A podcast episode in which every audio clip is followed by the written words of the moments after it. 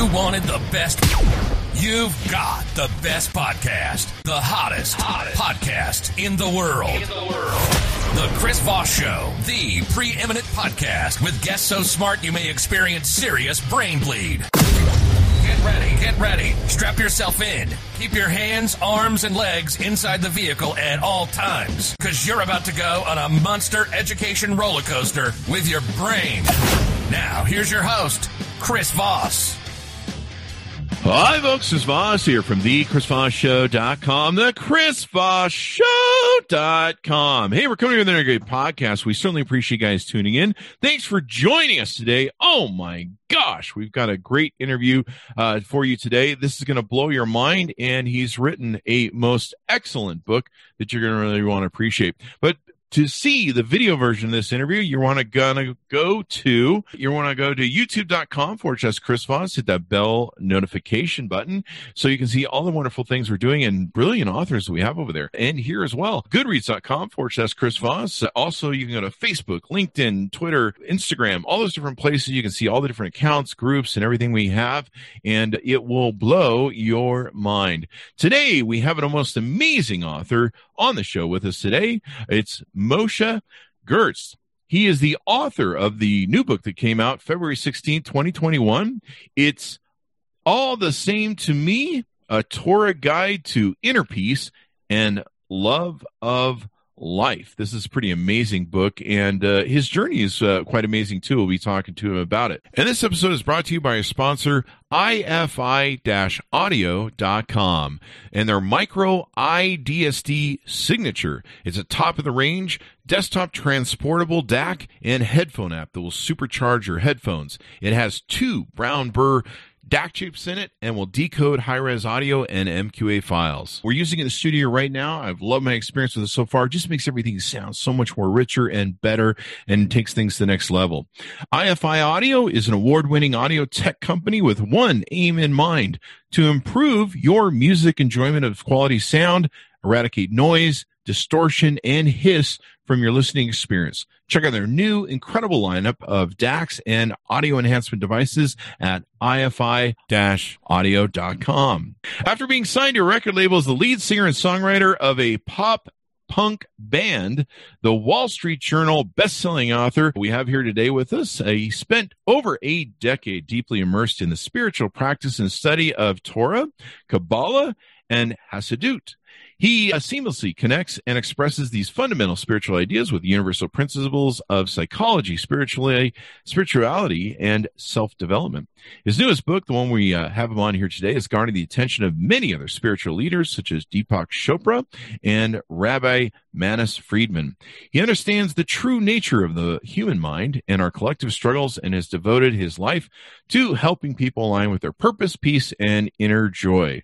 He delivers a fresh, new look at consciousness, happiness, and loving the life you live, and is now reaching a global audience that is captivated by his work. Sensitive and soft-spoken, his care for those he teaches and his guides is palpable. And the palpable gentleman is here today. Welcome to the show. How are you?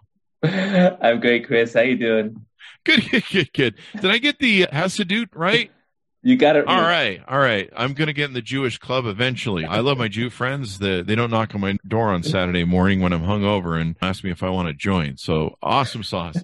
But give us your plugs, or people can find you on the interwebs. Yeah, you can check us out on all the social media platforms, Facebook, Instagram, Twitter, LinkedIn, YouTube, all at Moshe Gersht, or youtube.com/Moshe Gersht, moshegersht.com, and certainly find the book on Amazon. So this book is pretty cool. It actually has a referral from Deepak Chopra. How's that for fun? Yeah, lots of fun. I was really excited by what he had to say, and the fact that we got to include him as a collaborator with the book is a beautiful thing. There you go. What was the motivation for you wanting to write this book? See, this book actually came out of COVID. Out of Corona. I had just come back from New York City, where I was given a really interesting job offer. I took my family, me and my wife, my 3 kids. We went out there for about a week and a half to see if we were about to change our entire life from Jerusalem to Manhattan. And we decided it wasn't for us. And the day we left was February 28th, 2020, which is, if you remember, at the end of February, beginning of March, that's when it really hit. When we got back, life wasn't the same as when we left. And so the world closed down.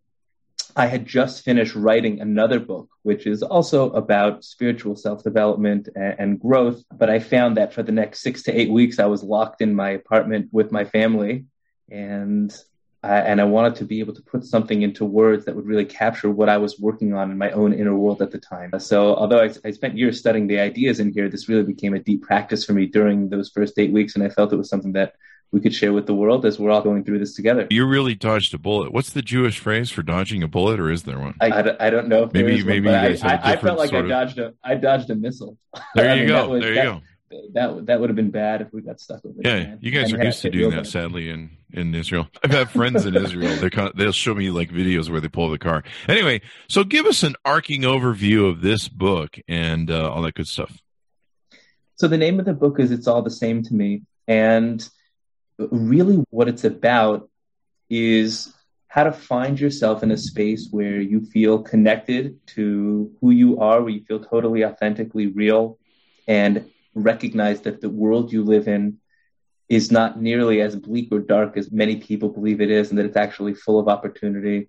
And when you get into that space and you get into the right rhythm, you find that there's a deep undercurrent of peace and joy and love that exists in your nature. It's part of our natural experience is actually to be joyful, to be happy. When you look at kids, before we brainwash our little children into the world that they grow up in, and they have these agreements and conclusions that they make based on how they're raised, kids play and they have fun and they enjoy their life. And that ends for a lot of people, and I would say most of us, at a certain point when it doesn't have to. There's that playfulness, that loving sense of self that exists within. So the book is supposed to help a person really tap into those things while actually reaching up and experiencing that there's more to life than just what you know on the surface level. I mean, why didn't you go with sadness and depression? There seems like so many books on happiness. Just kidding. No one wants to read those books. So anyway, I just lost the depression audience, but they tune in to see me, so I have those issues too. So I'm sure we're fine. Let's start, before we get into some of the details of the book, we've laid out some things so that people can go order the book right away, and I'm sure everyone is doing that now. But you started out a pop punk band you were going to go do. How do we go from that to your spiritual journey and Deepak Chopra and all this stuff? How does that journey happen? Yeah, music is so much a part of my life, and I'm born and raised in LA, so North Hollywood. My vision of the greatness and future that I wanted to have as a teenager was to be on stage touring around the country. And I had the privilege and blessing to do that for many years. And after, it was right towards the end, we had signed a record deal when I was 18. Wow. And yeah, it was awesome. Such a great time. What a special time. Do we know any hits from this band?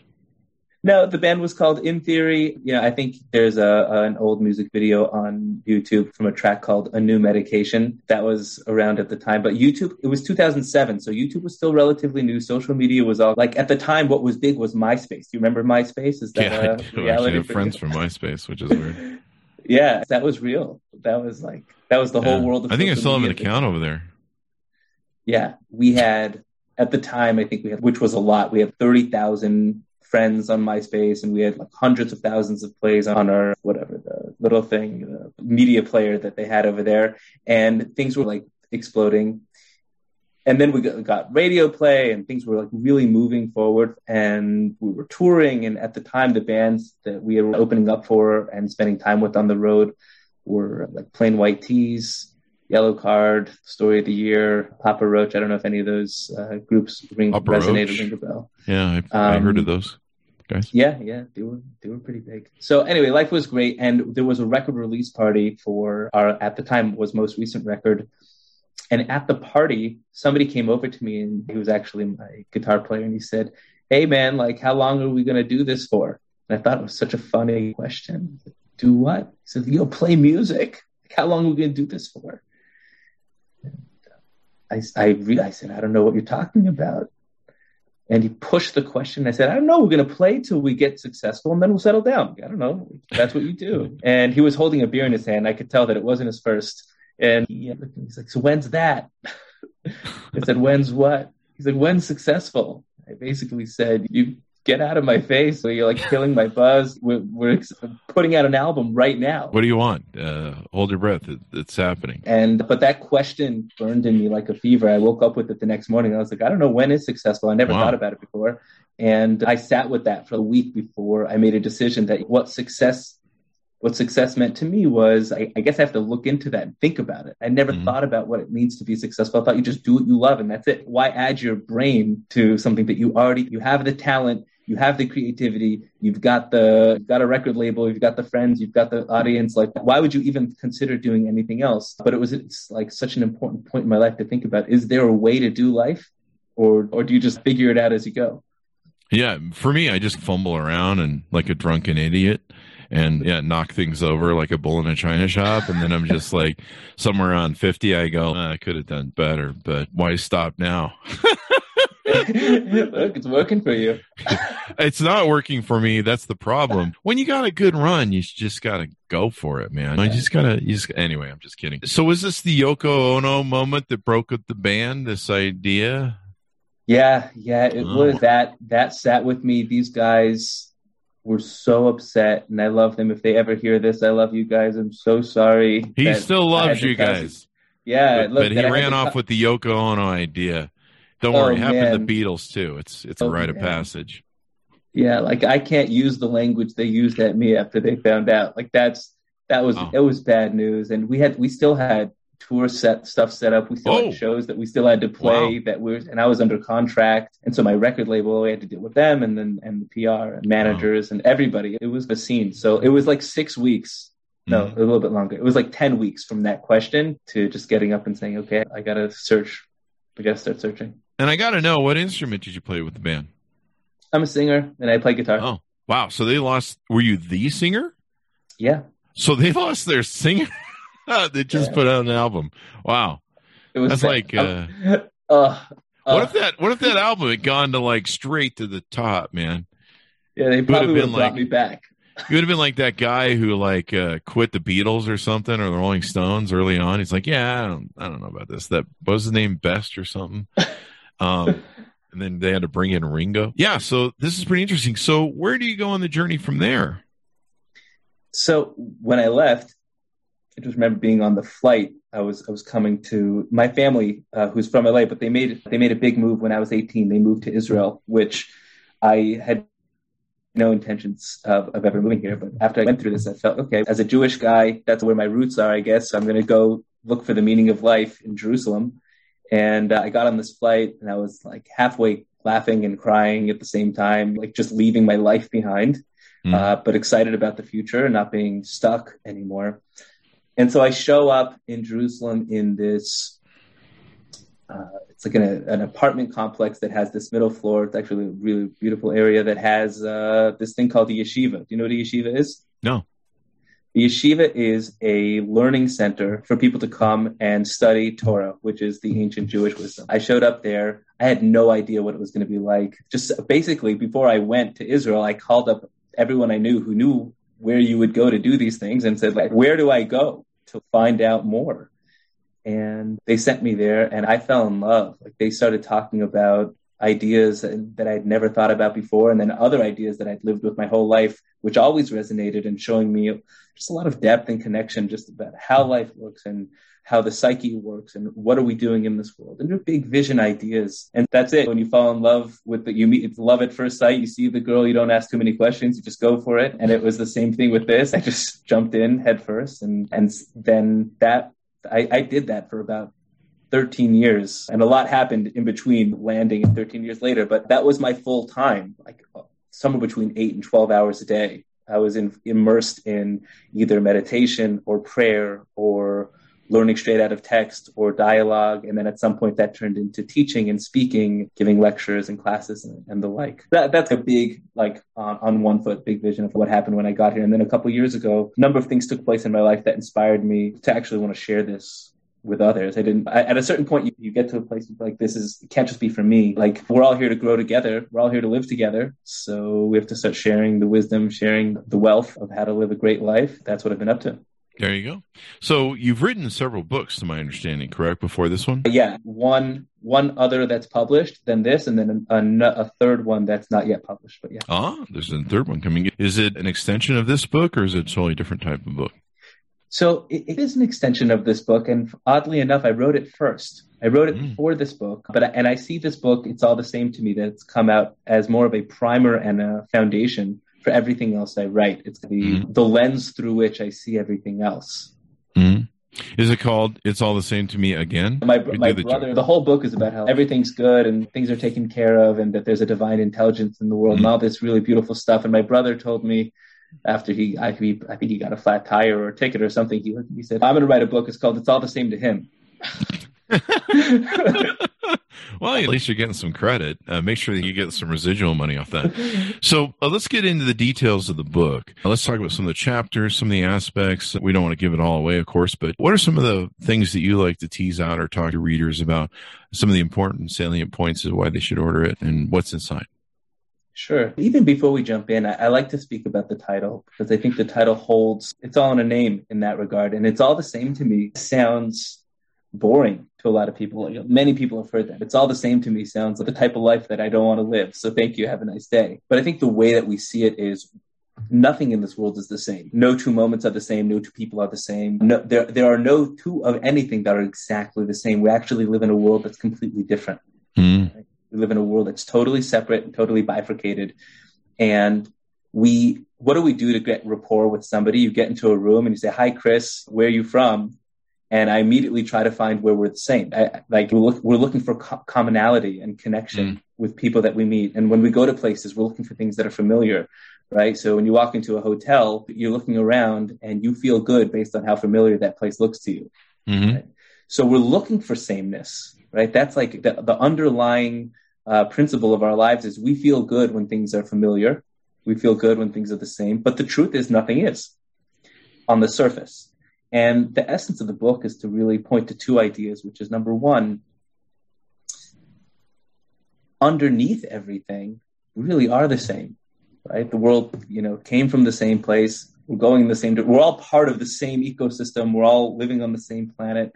And we're all made of the same energy. That which creates me is that which creates you, is that which animates all the things in this reality. When you connect to that, so we can start to look beyond differences. In terms of practical application, this has to do with how we look at equality in the world. So hopefully this contributes to, again, further removing of racism or lack of gender equality, or in all the areas of life where things have tipped like this throughout history. We want to recognize that a lot of those things that were man-made. In fact, I would say all of them more or less were man-made. They're constructs of the mind that we came to say that we're different and then one is better or worse, right? Because of that, when really there's so much commonality, there's so much sameness that's there. That's not to take away from individuality because everyone's an individual. Like we said, at the end of the day, we're all separate in that sense, but we're looking for connection and we're looking to see that we're all part of something bigger. So sameness is a good thing, right? Familiarity and connection is a good thing. And when you recognize that it's all the same, right? We're all doing this together at the same time. And I like to think about this a lot, Chris. In 100 years, what are people going to think about this moment right now? Probably not much. Right? They're probably going to think we're all idiots, especially those people who didn't wear masks. Right. Like we make such big deals out of most things that are mundane that in 100 years from now aren't going to matter at all. So it's really, there's so much opportunity to focus on big picture. Just forget the small stuff and recognize that what's truly important is the way that we're looking at each other, at ourselves, and the connections and relationships we make. This is really important too, because my values really change with this. And I've been talking to a lot of my friends, and I think at the tail end of this, we're going through a bit of retrospection. We're going back and go, where have we been the last 2 years? What have we learned? And what's happening going forward? I've been trying to almost replan my life again as I re-enter normalcy or some version of normalcy, and really try and learn the values of the moment. That I just spent the last year and a half with a lot of other people suffering through this thing, not knowing if I would survive it, not knowing if I get coronavirus. The variables were definitely random. I didn't know if I would get it, if it would be something that would kill me or put me in a hospital. I didn't know if my family would disappear on me. It really centered my values, where I used to be running around the world chasing things like I need a new car and I need a new this and I need to buy that. And then all of a sudden it was like, wait, the people in your life can be the ones taken from you, and all that other stuff really isn't going to matter that much in the end if you don't have the people left around you. And so it really recentered my values, I think, a lot of people.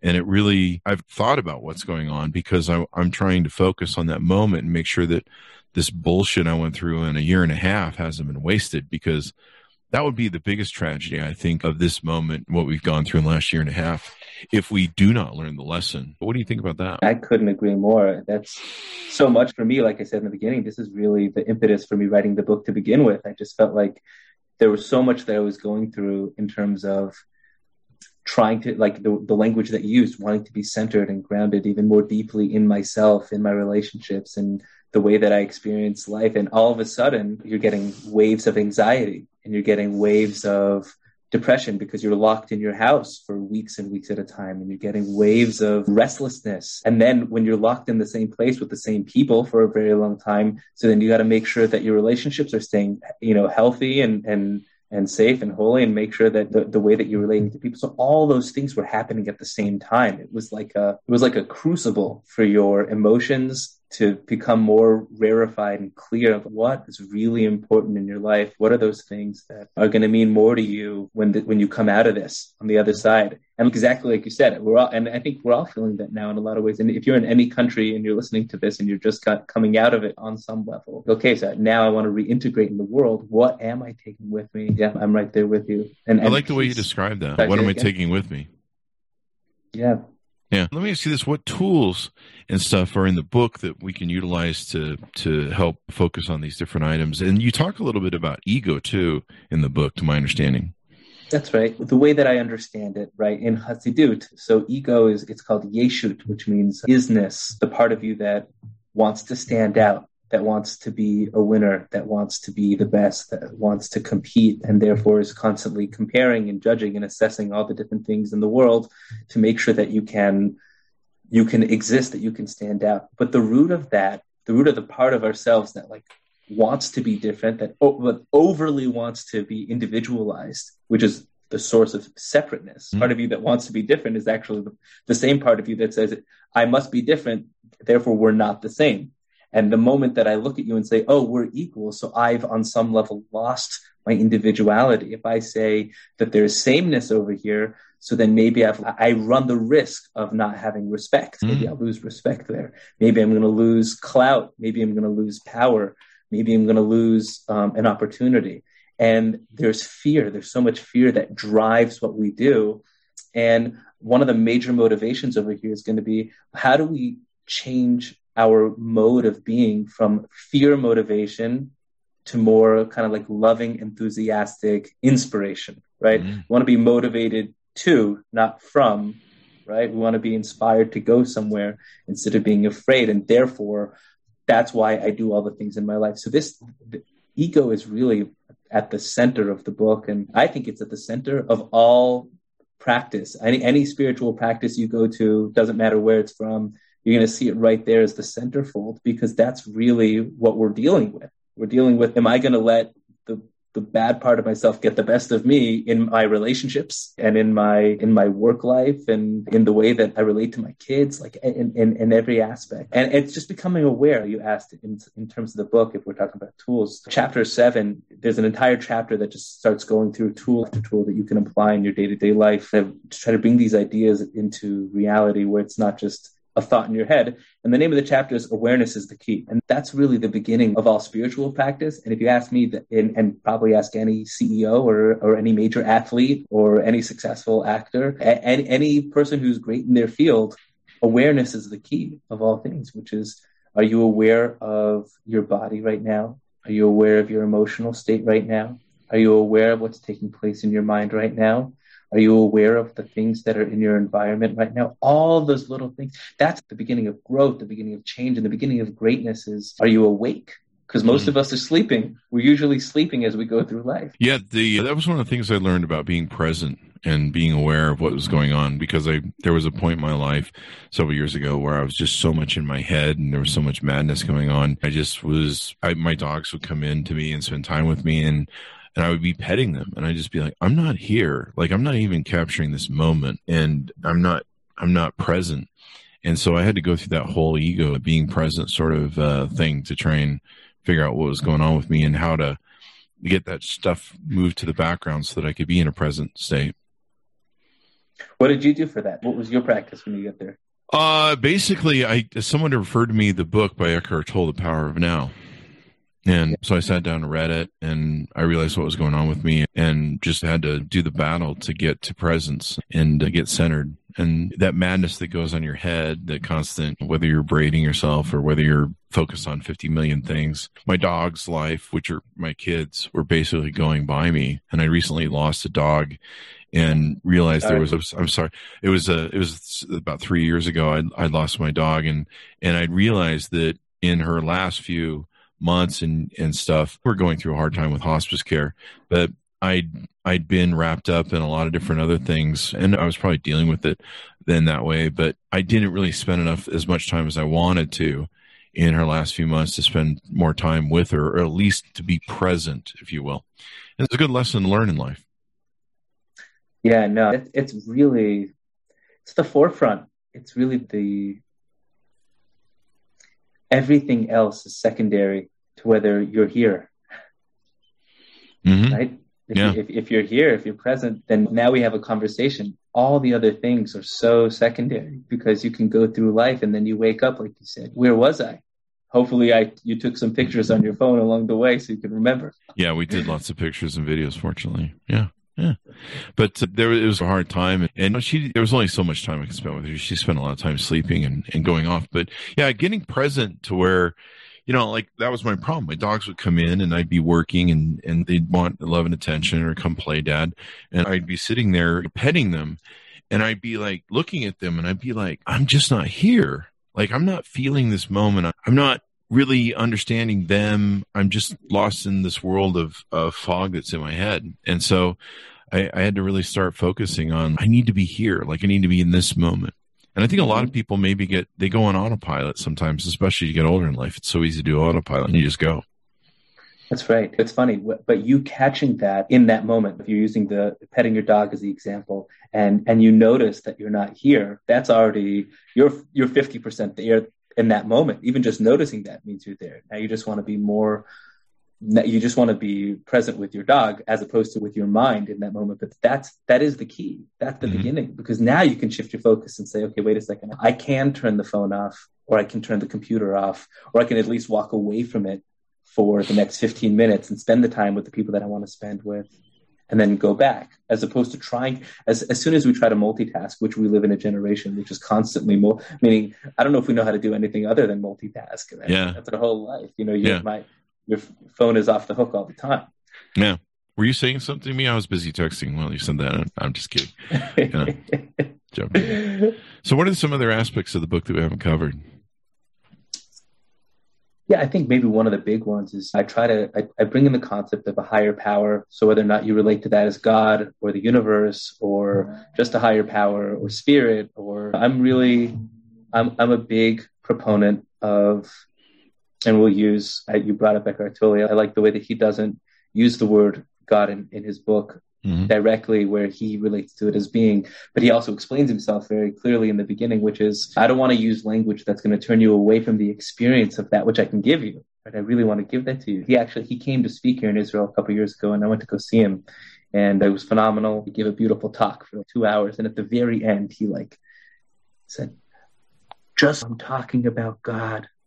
At the very end, went into the mic, and he's really funny, but he was great. And when I think about the essence of the book, call it what you want, that's the essence of the book, that we come from the same place, we're animated in the same spirit, and we're moving towards an intentional vision of reality, and we have a part in that. We all play a role in that, and that things are happening in such a sublime, divine, perfect way that even in the darkest dark of night in one's life, that's part of it. That's part of the good that can happen. It's part of the good that can be expressed. And even if it means that there should be tragedy, we're going through a major tragedy here in Israel right now. And I have a dear friend who lost his 13-year-old son last week in this thing. And it's horrific, devastating, absolutely devastating. And the whole community feels it. And you walk into the room where this person is sitting in mourning, and all he's doing all day, the father, and there's two brothers there also, and actually the mom and a few sisters. I think there's 7 of them. It's crazy. Very, very sad. Anyway, you get in there, you sit there, and the only conversation the whole time is either speaking about how beautiful and wonderful their son is and how we have to take strength from this, and we have to grow from this, and we have to look for the good, make changes in our lives, recognize that there is a divine plan, that there's more to life than we can see. There's more coincidence. There's no such thing as coincidences, right? That 2 people get on the phone together, 2 people meet in a cafe, you get stuck at a red light and something happens to you, that there are no accidents in this universe. And the question's not, you can't always focus on why they happen, but you can focus on what now. You don't always get the reasons, but you always have the opportunity to connect, to be present, and then take a step forward and grow because of that. So I think that's maybe, if we're looking all the way in, like the biggest vision of what the book is helping with is how do you tap into that? How do you live with that more presently in your life? Because once you have that, the fear, which drives everything else, is gone. Because what if you knew that? You know, a lot of people come to me a lot asking me, I'm trying to work out my purpose. What's my purpose in this world? What's my purpose in life? And now what if I told you your purpose is what you're doing right now? It's to be on podcasts. It's to be on the Chris Voss show. Exactly. That should be everyone's purpose. Well, it's my purpose in life this moment for sure. Yeah, well, I'm glad you're fulfilling your purpose. I'm glad we can help you. That's what we do here on the Chris Voss Show. We fulfill people's purpose. In fact, I think that's the new advertising tagline we're using, and we're going to add it to Apple, right? We fulfill your purpose.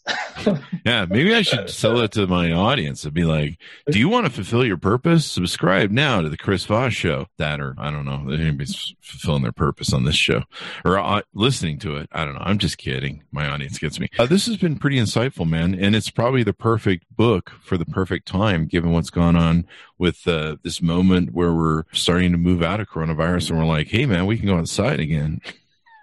Yeah, it's nice to be outside. I gotta be honest with you, it's been so good to be on the other side of this. Yeah, to some degree. Like here where we are, like 80% of the country is vaccinated. So really?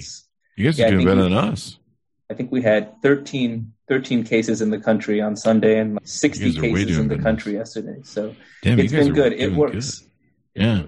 That's awesome. We're still doing good. In fact, we're having some herd immunity problems where we got some of the herd that's just wandering about, you know, but there's those people. If you guys want them, we'll ship them to you. But anyway, no, this is really great. So as we go out, any last things you want to say about the book? Yeah, I don't know. I think, for me, the purpose of writing this book was to try to help people understand themselves a little bit better, to understand life a little bit better, but more than that, to actually feel their life being guided by grace, to be living life in a way that they feel that I can be happy, or at least at peace, and feel love and joy in any moment of my life. That's possible. And the feedback that I've received is that people feel that as they go through it and as they come out of it. So hopefully more people will be able to get that from it when they do read it. That's awesome, man. That's awesome. Give us your plugs where people can look you up on the interwebs and order up the book. So yeah, you can definitely get it on Amazon and Barnes & Noble, and you can find me and everything else I'm doing, all our social media feeds, youtube.com/Moshe Gersht, Facebook, Instagram, Twitter, LinkedIn, all at Moshe Gersht. And you can check us out at www.moshegersht.com. There you guys go. Check out the book, guys. It's been wonderful spending time with you today. Thank you for taking the time for us all the way from the other side of the world there and enlightening us with this beautiful information. Yeah, my pleasure. Thank you, Chris. Thank you. So order up the book, guys. You can get it on Amazon or booksellers. It's all the same to me, a Torah guide to inner peace and love of life. This is an important thing to do. And like I said earlier, the worst thing we can do is go through all that we just went through the last year and a half, not learn anything of it, maybe not realign our values and realign our life and what we're coming to here and redesigning our life, if you will. I've definitely taken those moments. Thanks, Manus, for tuning in. Go to Facebook, LinkedIn, Instagram, all the different groups that we have out there. Also go to, goodreads.com/Chris Voss. You can go to youtube.com/Chris Voss. See all the wonderful things we're doing. Make sure you subscribe to the show. Tell your friends to subscribe to the show because this is how we complete people. So there you go. Thanks for tuning in, guys. We'll see you guys next time.